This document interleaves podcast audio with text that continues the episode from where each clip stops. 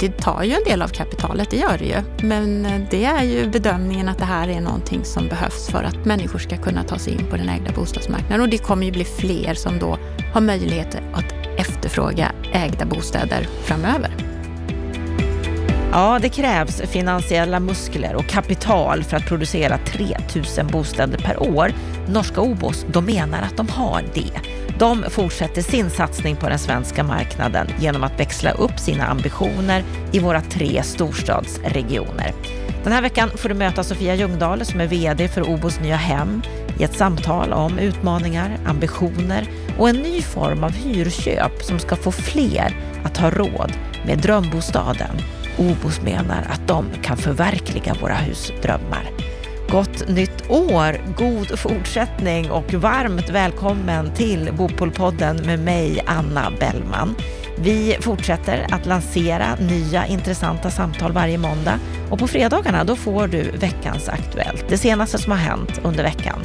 Och veckans Aktuellt sänder vi alltid i repris sist i våra måndagsprogram. Men då vi inte har något Veckans Aktuellt från nu i fredags eftersom vi har haft jul och nyårsuppehåll så kommer vår expertkommentator Lennart Weiss att ge några hintar om vad som har sagts inom bostadspolitiken under helgerna.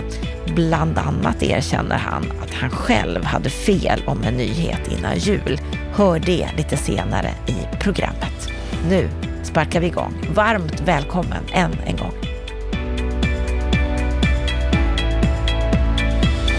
Norska Obos vill fördubbla antalet bostäder de bygger i Sverige varje år och nu gör de en stor satsning på den svenska marknaden genom att växla upp ambitionerna i Sveriges tre storstadsregioner och när det gäller produktionen av bostadsrätter i större flerbostadsprojekt. Om den här satsningen ska vi prata nu.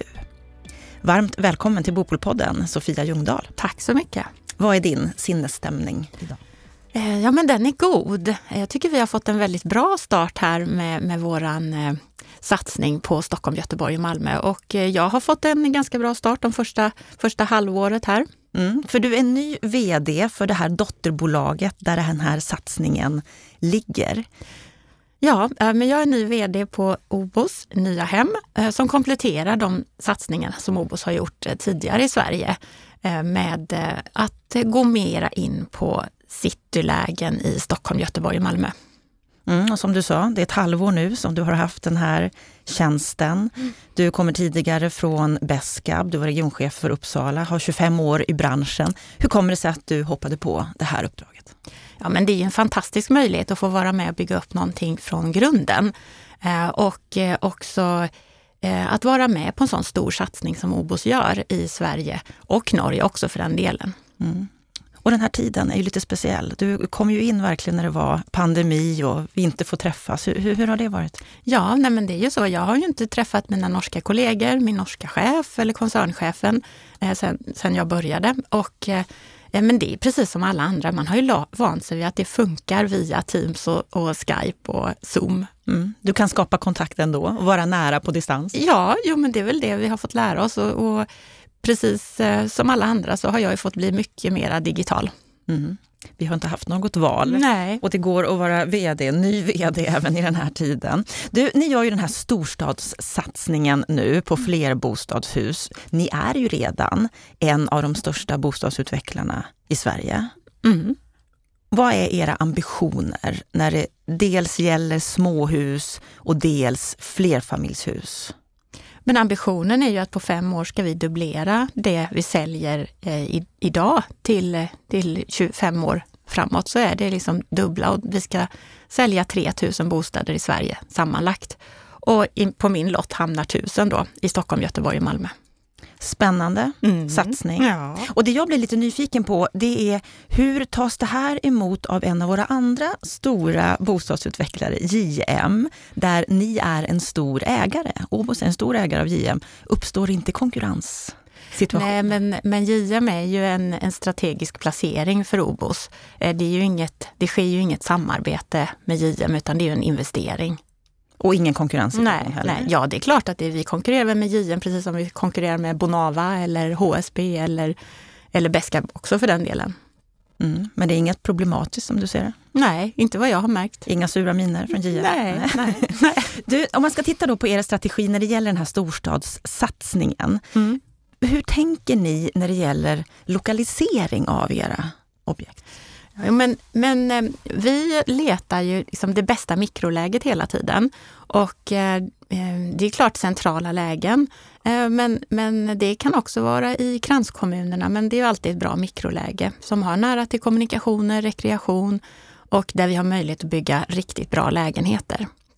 Och eh, jag menar, vi får inte glömma heller att OBOS är ju ett medlemsägt företag och eh, det huvudsakliga syftet är ju att vi ska bygga bostäder till våra medlemmar.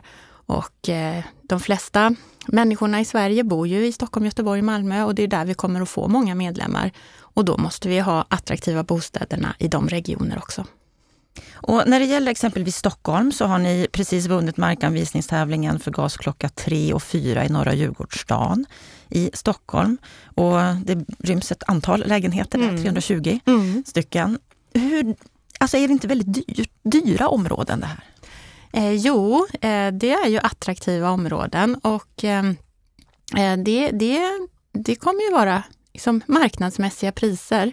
Eh, men det är väl också där som många vill bo och man kan ju, man kan ju få ekonomi i det också. Man kanske vill bo, ha en mindre lägenhet centralt och så kanske man vill satsa sina pengar på ett landställe eller, eller så satsar man alla sina pengar på att bo centralt. Så det är ju lite upp till var och en att välja. Mm. Men Kom, vi- kommer människor med vanliga så att säga, plånböcker ha råd med, med de här bostäderna ja, nu? ja, men man får ju, man får laga, laga efter läge och, och vad man ska satsa på. Och eh, det kommer väl människorna få ta ställning till. Men vi kommer ju också introducera de här bostadsköpsmodellerna som kommer att hjälpa fler människor in på, på eh, bostadsmarknaden.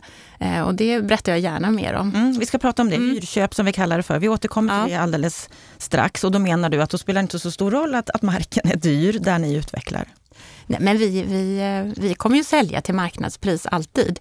Men det vi gör är ju att vi kan köpa sådana här områden och erbjuda förtur då till våra medlemmar.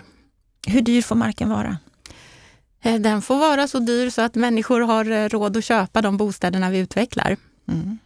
Ja, ni, ni satsar rejält på de här områdena. Ni satsar på era medlemmar och eh, det går nu att bli medlem hos er Ja, ja, ja, men det är ju det nya från 30 november så, så har eh, OBOS öppnat upp medlemsprogrammet eller medlemskapet även för, för den svenska marknaden.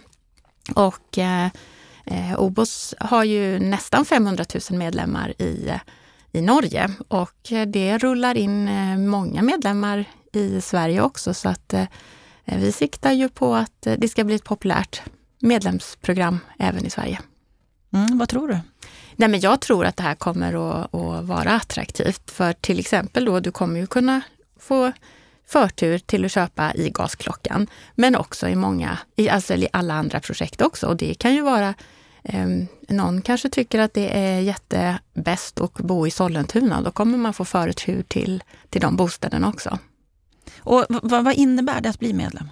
Ja, men att bli medlem så betalar man en medlemsavgift och sen så betalar man en årsavgift och då är man ju faktiskt lite, vad ska man säga, man äger ju faktiskt OBOS då. Eh, och eh, OBOS återinvesterar all vinst eh, så att man har byggt upp ett jättestort kapital. Så att eh, det kapitalet används ju då till att köpa nya projekt till medlemmarna. Och eh, eh, ja, eh, man kommer ju få rabatter eh, som är kopplade till medlemsprogrammet. Så man ska ju känna att den där årsavgiften den ska gå lite plus minus noll. För, Hur stor är den?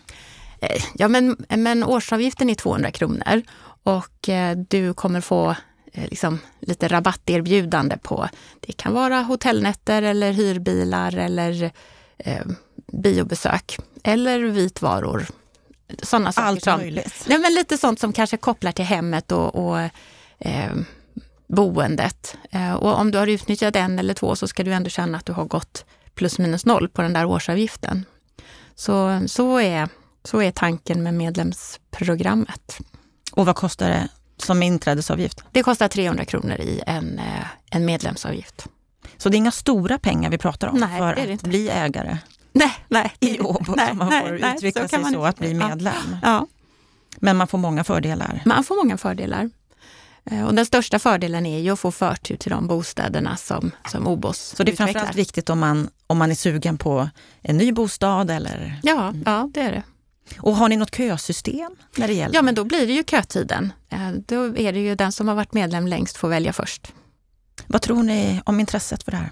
Ja, men vi, vi tror att vi kommer att ha 100 000 medlemmar om fem år.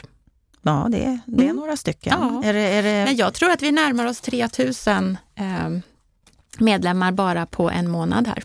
Mm, mm. det finns ett intresse. Mm. Mm. Om, vi, om vi tittar på det här med, med eran, eran satsning. Ni, ni vill att många ska, ska bli medlemmar hos er. Ni vill växa väldigt mycket i Sverige. Mm. Mycket muskler. Ja. Vad är utmaningen? Ja, men utmaningen nu är ju att hitta bra projekt.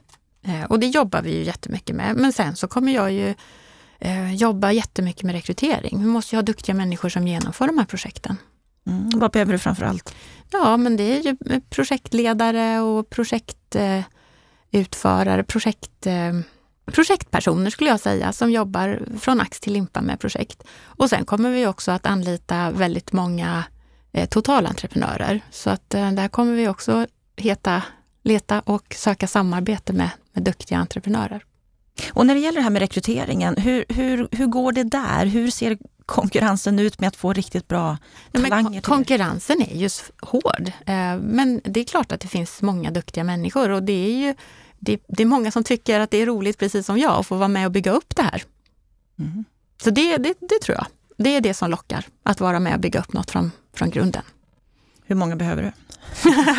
Ja, men vi ska inte vara någon jättestor organisation. Vi ska väl se att ja, kanske 25 personer på lite sikt. Vi ska ju inte ha någon egen byggorganisation. Mm. Du, du berättade ju här att ni ska ju fördubbla antalet bostäder, alltså från 1500 till 3000 Mm. per, per år, Mm. att producera det. Och eh, var femte bostad ska vara av formen hyrköp. Mm. Den här formen som, som du sa kan underlätta för människor att ändå ha råd. Ja, eh, jag kanske vänder mig mot eh, namnet hyrköp. Eh, det som har varit väldigt framgångsrikt i, eh, i OBOS i Norge, det är ju de här bostadsköpsmodellerna eh, som, som sänker trösklarna. Och det vi jobbar med alldeles, alldeles väldigt hårt här i Sverige, det heter deläga. Man deläger bostaden med OBOS. Och det är ja, man kan kanske säga hyrköp också, men, men det är att man deläger med OBOS, att man köper mm, minst halva bostaden själv och sen så hyr man den andra halvan av OBOS. Eh, och sen en gång om året så har du chans att köpa upp dig. Eh, men det är ju inte meningen att man ska kunna göra några spekulationsvinster så att det man köper upp det är ju en for, följer ett index. Eh, så att man ska inte heller om man säljer om man väljer att sälja bostaden helt och hållet så ska man inte göra några spekulationsvinster utan man ska köpa den för att bo. Och ehm, ja, vi tror väldigt mycket på det och vi är väldigt hoppfulla och det är nära att vi ska kunna skicka iväg några testballonger i de första projekten. Hur ska det här rent praktiskt gå till? Om jag är intresserad Mm. av en bostad hos er Mm. och vill använda mig av den här Mm. formen, hur, Mm. hur, hur går det till? Ja, men det är ju samma sak där som med medlemskapet, att vi kommer väl att liksom, märka ut några bostäder som, som går att köpa med den här eh, köp eh, deläge-modellen. Och då är det ju medlemmarna som har förtur att välja de bostäderna.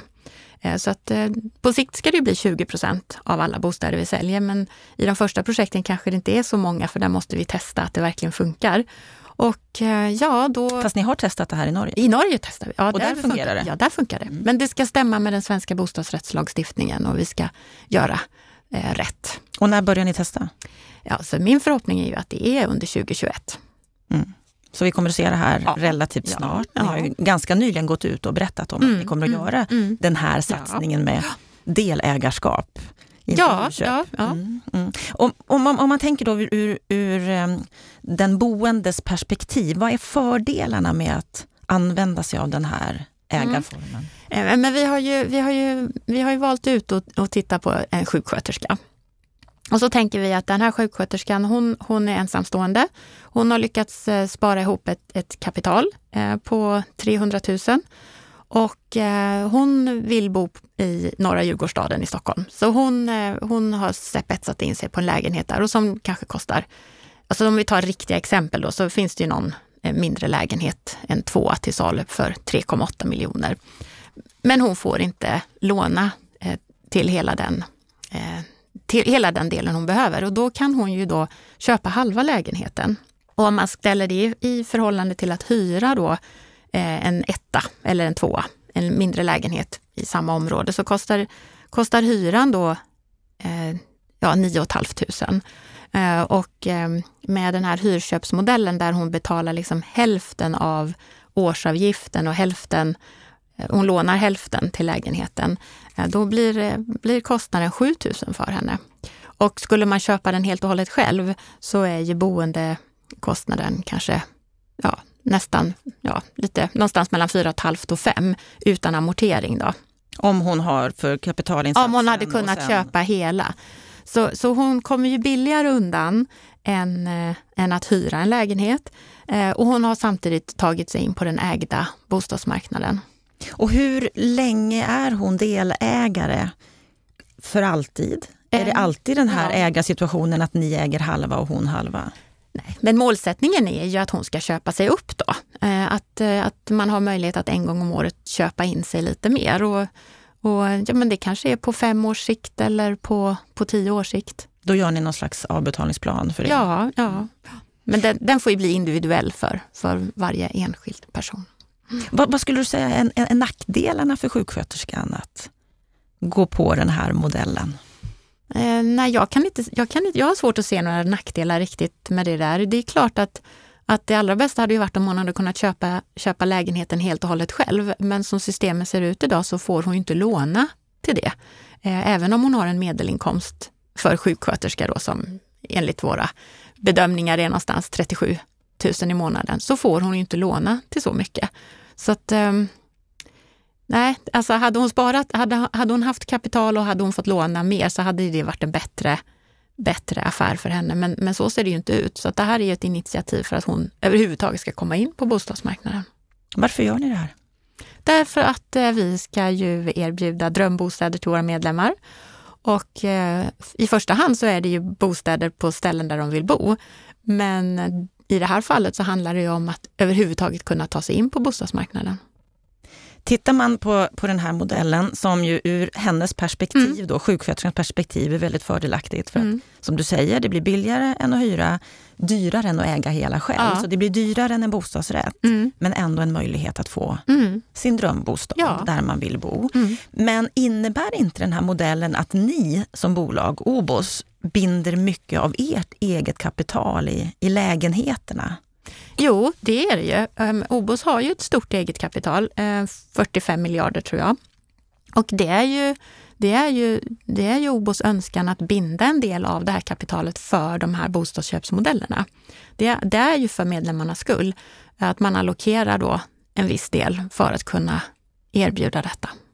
Så det är en strategi ja, från Åbos ja, sida att, ja. att binda kapital. Ni har muskler för det. Mm. Så det, det är inga problem finansiellt sett. Nej, men, men eh, det, det, det tar ju en del av kapitalet, det gör det ju. Eh, men, eh, men det är ju bedömningen att det här är någonting som behövs för att, för att människor ska kunna ta sig in på den ägda bostadsmarknaden. Och det kommer ju bli fler som då har möjlighet att efterfråga ägda bostäder framöver. Eget kapital, om vi bara väntar kvar mm. vid den frågan lite, lite till. Det är ju alltid dyrare med eget kapital än att låna kapital, mm. för det behövs. Alltså avkastningskravet är ju betydligt högre. Mm. Hur påverkar det priset för sjuksköterskan? Blir bostaden dyrare med den här mm. modellen än om det hade varit en 100% bostadsrätt? Ja, för henne så blir det dyrare. Det som jag sa, det kanske blir... Men priset 3,8 miljoner? Nej, det är samma. Det är samma. Det är samma. Betal, om, istället för att köpa eh, köpa hela då för 3,8 så köper hon halva för, eh, eh ja, för knappt 2 miljoner. Då. Så det är ju den delen hon äger. Mm. Och den andra delen äger Obos. Och på sikt så kanske hon äger? Hela. Hela. Ja, det är, ju, det är ju målsättningen. Tittar vi på det här, som du sa, en femtedel av era lägenheter. Mm. Har du sett något intresse från marknaden i övrigt att hitta sådana här lösningar för att fler ska få råd och möjlighet att, att äga sitt boende? Ja, ja men, men både HSB och Riksbyggen har ju någon form av hyrköp. Och jag kan inte riktigt gå in på, på de eh, modellerna, för jag kan, jag kan det för dåligt. Eh, men det är ju väldigt vällovliga initiativ. Det är ju mer sådana initiativ som behövs för att, att främja att fler ska kunna ta sig in på bostadsmarknaden. Så att eh, det är ju, det är ju fantastiskt bra. Mm. Och om vi försöker jämföra lite grann, vad, vad, är, vad är fördelarna med, med er modell? Ja, men Ja, men det är ju att man är delägare från början. Man, man behöver inte betala den där höga hyran och samtidigt försöka spara ihop till det egna kapitalet. Um, så att det är väl, det är väl fördelen. Sen, sen, eh, sen har jag svårt att recensera andras, andras modeller, men, men ehm, Vad tror du, kommer vi se mer av det? Från andra aktörer också? Förutom de du har nämnt här? Ja, men jag tror det. Jag tror det är den här typen av initiativ som behövs för att, att hjälpa människor över trösklarna. Sen är det ju också väldigt positivt då det här med startlån som eh, eh regeringen har lämnat ett, ett utredningsuppdrag till Eva Nordström att utreda. Det, det tror jag också kan vara en väldigt god hjälp för många in på marknaden. Mm. Hon ska ju vara klar i november mm. med den utredningen, mm. så vi får se var, vart det landar ja. någonstans. Men det här är ju ett sätt för er, tänker jag, att ta lite en, en poli, inte, en, inte ett politiskt initiativ, men istället för politiken där det mm. inte lyckas, ja. så tar ni det här som ett ansvar. Ja. Är det så? Är det så man ska tolka det? Ja, men jag tycker man ska tolka det så. Och sen är det ju då kopplat till att, att OBOS har ju då funnits väldigt länge, sedan 1929. Och eh, har ju liksom konsekvent återinvesterat all vinst i att köpa ny mark och har ju då kunnat liksom bygga upp den här starka finansiella ställningen.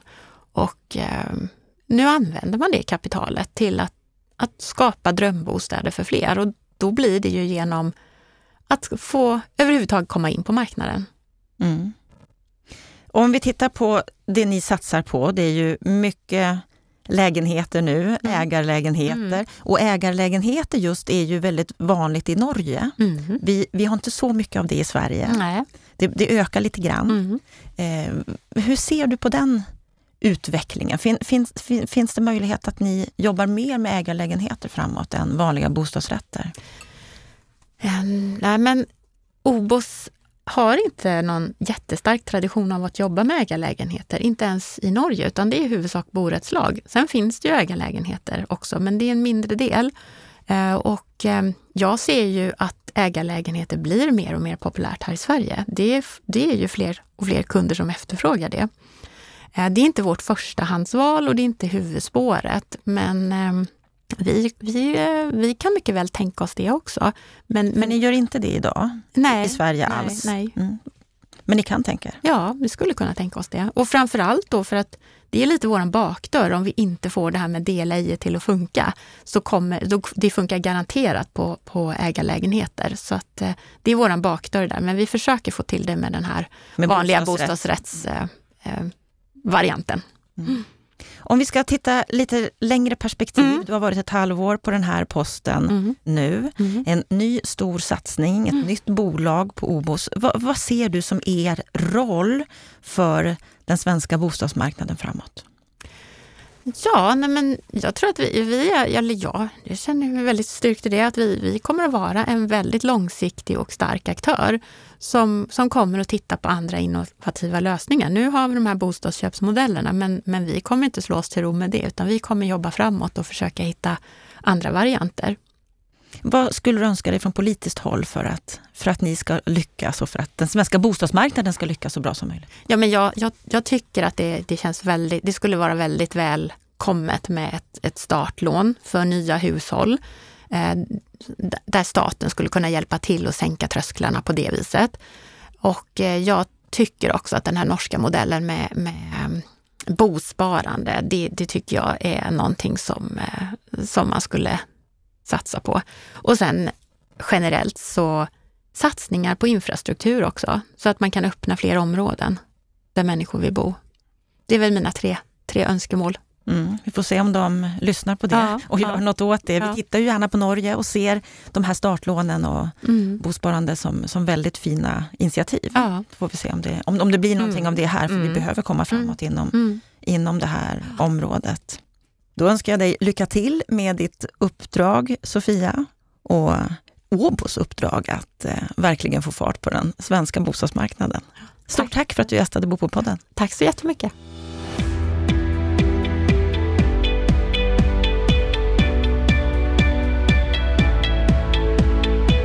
Då har vi hört samtalet med Sofia Ljungdahl, men innan vi går in och kommenterar det samtalet så skulle jag vilja kommentera det här långa uppehållet som vi har haft nu. Lennart Weiss, vi har haft jul och nyårsledighet. Vi har inte pratat om den bostadspolitiska arenan överhuvudtaget på några veckor. Vad har egentligen hänt under de här veckorna skulle du säga? Ja, det har väl inte hänt särskilt mycket. Förresten, god fortsättning Anna. Ja, god fortsättning. Visst är det kul att vara tillbaka? va? Verkligen. Nej, men vi har väl varit i juldvala allihopa. Men en sak som har hänt, eh, och det är ju att eh, undertecknad har haft fel på en punkt. Det, det är ju nästan värt att uppmärksamma. Jag påstod nämligen före jul att de här bostadssamtalen som eh, regeringen har bjudit in till efter jul, nu den 22 januari, att det bara var intresseorganisationerna, alltså byggföretagen och villägarna och så vidare som var inbjudna. Där hade jag fel och det var faktiskt Elin Olsson, statssekreterare hos Per Bolund, som i egen hög person upplyste mig om det. Så jag var tvungen att leta fram det där pappret och eh, mycket riktigt så är ju alla de organisationer och företag inbjudna som var det även i våras. Till och med så du har en inbjudan? Vi har en inbjudan och det är jag som kommer att representera Veidekke och eh, man har kompletterat agendan med att prata om sund konkurrens, sund byggbransch och det är ju ett ämne som ligger mig varmt om hjärtat så att jag kommer sannolikt att fokusera på den saken. Och det är väldigt snart, 22 januari, så vi får ja. väldigt snart anledning att återkomma till vad de här samtalen resulterar i, eller var, i alla fall vad de kommer att innehålla. Vad de resulterar i, det kanske vi inte får veta. Det kan ju dröja. Är det något annat som har hänt? Inte mer än att jag ser att eh, debatt debatten om eh, marknadshyror och sociala bostäder rasar vidare i, både, i olika sociala medier, både Twitter och Facebook. Jag såg att Martin Lindvall lite triumfatoriskt utropade 2021 till reformåret. Det tyder på att, vill, att, att fastighetsägarna hoppas och tror att de här utredningarna som pågår just nu kring hyresrättens ändrade villkor ska leda till framgångar eh, utifrån fastighetsägarnas perspektiv. Vi får väl se. Ja, eh, förväntningarna är höga, stämningen är god, debattlustan är väldigt hög så att det kommer bli ett intressant bostadsår även i år. Mm, det ser vi fram emot. Då ska vi kommentera samtalet med Sofia Ljungdahl, VD på Obos nya hem. Vad säger du generellt om det här samtalet, Lennart? Jo, men jag spetsar ju öronen och lyssnar med stort intresse, för jag vet ju en del om Obos. Eh, och Sofia talar med den trygghet och den ödmjukhet som bara den kan förmedla som faktiskt har väldigt mycket på fötterna.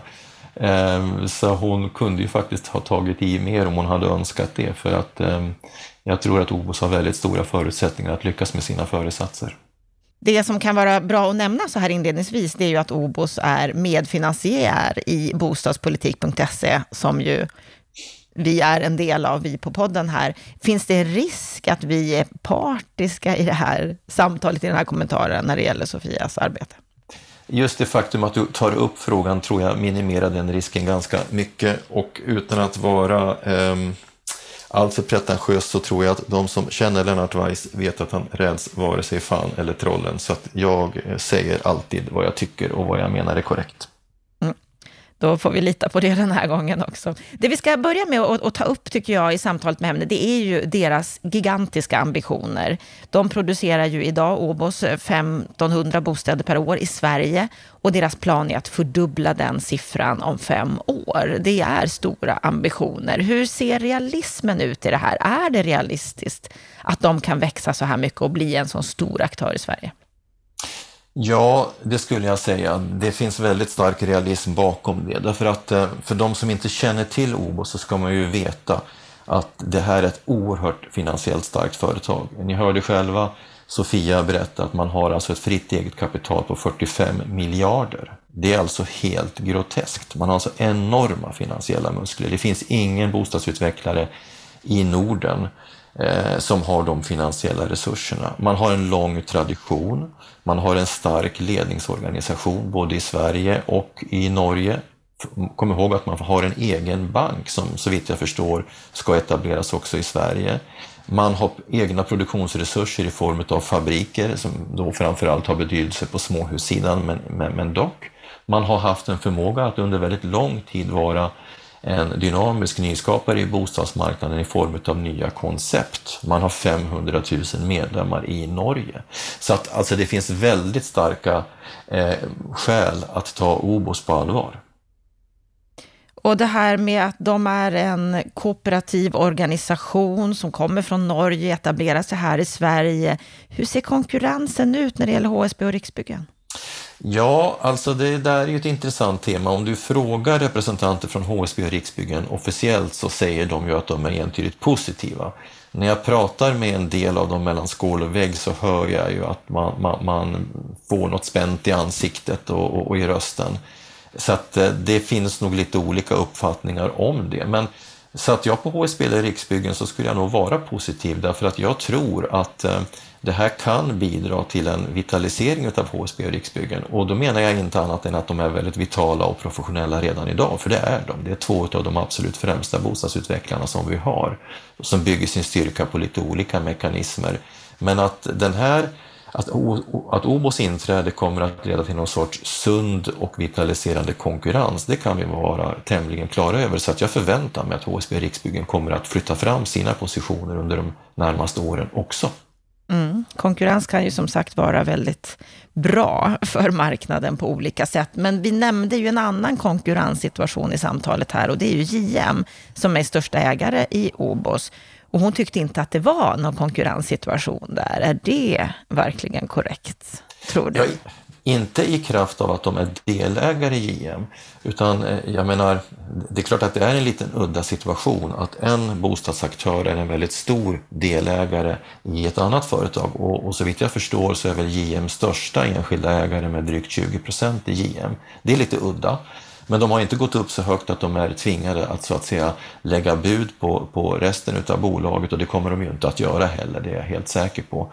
Utan det ska nog JM se som ett uttryck för den oerhörda position de har. För jag menar, jag personligen menar ju att JM är ett, ett fantastiskt framgångsrikt och kompetent skött företag. Det, det är ett föregångsföretag som hela branschen har anledning att studera därför att de har utvecklat en strategi som har visat sig väldigt framgångsrik. Och jag tror att eh, om det är någon som kan kopiera den strategin, det vill säga att köpa mark med väldigt långsiktigt perspektiv, att agera som developer i en lokal marknad där man tar något mindre betalt i etableringsfasen, suger till sig kommersiell och offentlig service för att ge stadga till ett sånt här utbyggnadsområde. Och sen eh, utveckla det i en tredje fas med starkt kommersiella förtecken, det är det nog bara OBO som kommer att ha förutsättningar att göra. För om det är något företag som kommer att ha förutsättningar att bygga på egen bok, alltså egen balansräkning, så är det ju OBOS. De kommer inte att göra det när de inte behöver det, men de har kapacitet att göra det, det vill säga ta risk när andra inte har förutsättningar att göra det. Så att eh, även när det gäller JM så kan man nog prata om, om sund och sporrande konkurrens och jag är helt säker på att eh, JM ser det enbart stimulerande för så kompetent är människorna och organisationen i det företaget. En annan grej som jag, jag vill diskutera med dig, det är ju den här annorlunda affärsmodellen som ju i och för sig HSB har lanserat sin version på när det gäller hyrköp. Och hur, hur, hur kommer det egentligen att fungera? För att om man köper en halv bostad och sen vill sälja den om ett år, hur, hur kommer marknaden att reagera på det? Det är bra för den som köper, att folk får mer möjlighet att, att komma in på det ägda boendet och så vidare, som jag pratade med Sofia om. Men, men, men hur kommer det här att fungera i praktiken, tror du? Ja, det ska bli väldigt spännande att se. Jag tror att det till en början kan bli en eh, viss tvekan hos en del kunder det vill säga, vad är det jag egentligen köper? Köper jag en andel och, och, och, vilken roll har den andra parten? Men det tror jag kommer vara övergångsproblem därför att OBOS har redan gett ett antal tydliga svar på de där sakerna. Man har varit tydliga på att det är den enskilde som köper en andel i, i bostadsrätten, det vill säga 50 procent eller mer, som är delägare i bostadsrättsföreningen. Så det är klarlagt. Det är klarlagt att OBOS sitter kvar under ett antal år som delägare det vill säga med, med en hyresrättsandel. Eh, det är klarlagt att den som har köpt bostaden 50 eller mer har möjlighet att, att eh, skala upp det över tid. Eh, och som sagt, det här konceptet har ju testats i Norge under ett antal år och, och, fått eh, Finansinspektionens godkännande, myndigheternas godkännande. Och eftersom vi är i en marknad där vi konsumenter börjar vänja oss vid att det uppstår mer och mer hybridlösningar så tror jag att konsumenterna mer kommer titta på vem är det som står bakom det här konceptet? Är de trovärdiga? Är de kompetenta? Är de finansiellt starka? Och det kommer ju inte vara OBOs problem precis, utan de kommer ju ha väldigt lätt att, att eh, skicka den sortens förtroendesignaler. Så att eh, visst finns det ett och annat frågetecken som behöver redas ut, men, men jag skulle nog säga att det är få företag som har sådana förutsättningar att lansera den här sortens nyheter som eh, OBO. Så att jag tror att de kommer att lyckas med det här och jag välkomnar det därför att det här är en sorts koncept som vi, bostadsmarknaden behöver så att resurssvaga grupper, eller förlåt, inte resurssvaga utan kapitalsvaga grupper kan ta sig in på en bostadsmarknad som idag är spärrad eh, till följd av kreditrestriktioner och väldigt höga trösklar i banksektorn. Men kommer det fungera i, i det här starka bostadsrättsmarknaden som vi har med, med, med det systemet? Ja, det är som sagt en hybrid, men vi har haft hybrider förr. Hyrköpsmodeller, nu hörde du att Sofia värjde sig lite för det begreppet, hon pratar om delägarskap och det är väl mer korrekt, men hyrköpsmodeller har vi haft. Vi har kooperativ hyresrätt, ägarlägenheter, är på väg in på den svenska marknaden. Så att konsumenterna börjar vänja sig vid att det finns olika typer av hybridkoncept. Och jag tror att eh, det faktum att floran av dem ökar gör att vi får mer välorienterade eh, konsumenter som söker information för att bena i vad det ena konceptet innebär i förhållande till det andra. Och vidare så är ju bostadsrätten en väldigt etablerad boendeform i Sverige sedan lång tid tillbaka. Det uppfattas ju, även om du inte äger din lägenhet, du äger ju en andel i en förening, så uppfattas bostadsrätten som en ägarform i Sverige och, och som sådan har den en väldigt stark ställning. Mm. Det ska bli intressant att följa. De har som sagt väldigt stora ambitioner när det gäller att både utveckla nya lägenheter och det här nya ägarkonceptet. Eh, nu har vi sparkat igång året med Bopolpodden. Lennart, vad, vad ser du mest fram emot i år? Ja, alltså det här är året före ett valår. Vad kommer att hända med 73-punktsprogrammets agenda? Kommer fyrpartikonstellationen, eh, januaripartierna, att hålla sams? Hur kommer frågan om marknadshyror och andra delar i, i, eh, som, som rör hyreslagstiftningen att eh, dömas av till slut utav de här fyra partierna? Kommer man att hålla ihop och hitta kompromisser som gör att eh, alla fyra partier känner sig tillfreds? Hur kommer våra starka intresseorganisationer att agera? Jag tänker både på fastighetsägarna och Hyresgästföreningen. Men sen finns också ett antal frågor på bordet som rör det egna boendet och inte minst eh, den utredningen om startlån som Per Bolund till hela branschens lycka tillsatte före jul. Den kommer att vara väldigt spännande för den ska komma i slutet av året. Och sen har du ju eh, Karolina Skogs utredning om de särskilt behövandes behov på bostadsmarknaden. Så att det är ganska mycket som kommer fram här under slutet av 2021 och på väg in i 2022. Det som både är bra och dåligt, det är ju att vi går mot ett valår, vilket gör att vi i ett visst läge så kortsluts det politiska systemet. Så hinner man inte fram och skriva proposition tidigt 2022, då kommer de här frågorna att glida över valet och då ska det till en ny regering och nya förhandlingar och det tar lång tid innan en ny regim är på plats. Så det som är beklagligt är att verkställigheten kommer ta tid. Men jag, men jag ser ändå positivt på det hela därför att nu har vi äntligen ett antal spännande frågor i stöpsleven och då borde det kunna bli verkstad inom loppet av 3, 4, 5 år. Och med de långa tidscykler vi pratar om i den här branschen så är det ganska eh, snabbt ändå får man säga. Så jag tycker det ska bli spännande att se vad som händer det här året. Skönt att vara igång igen. Då tackar vi Lennart Weiss för den här veckan och tackar också dig som har varit med och lyssnat. Är det så att du vill komma i kontakt med oss, då gör du det via mejladressen podd.bostadspolitik.se. Ha nu en skön vecka så ses vi och hörs framför allt på fredag igen då det är dags för veckans Aktuellt.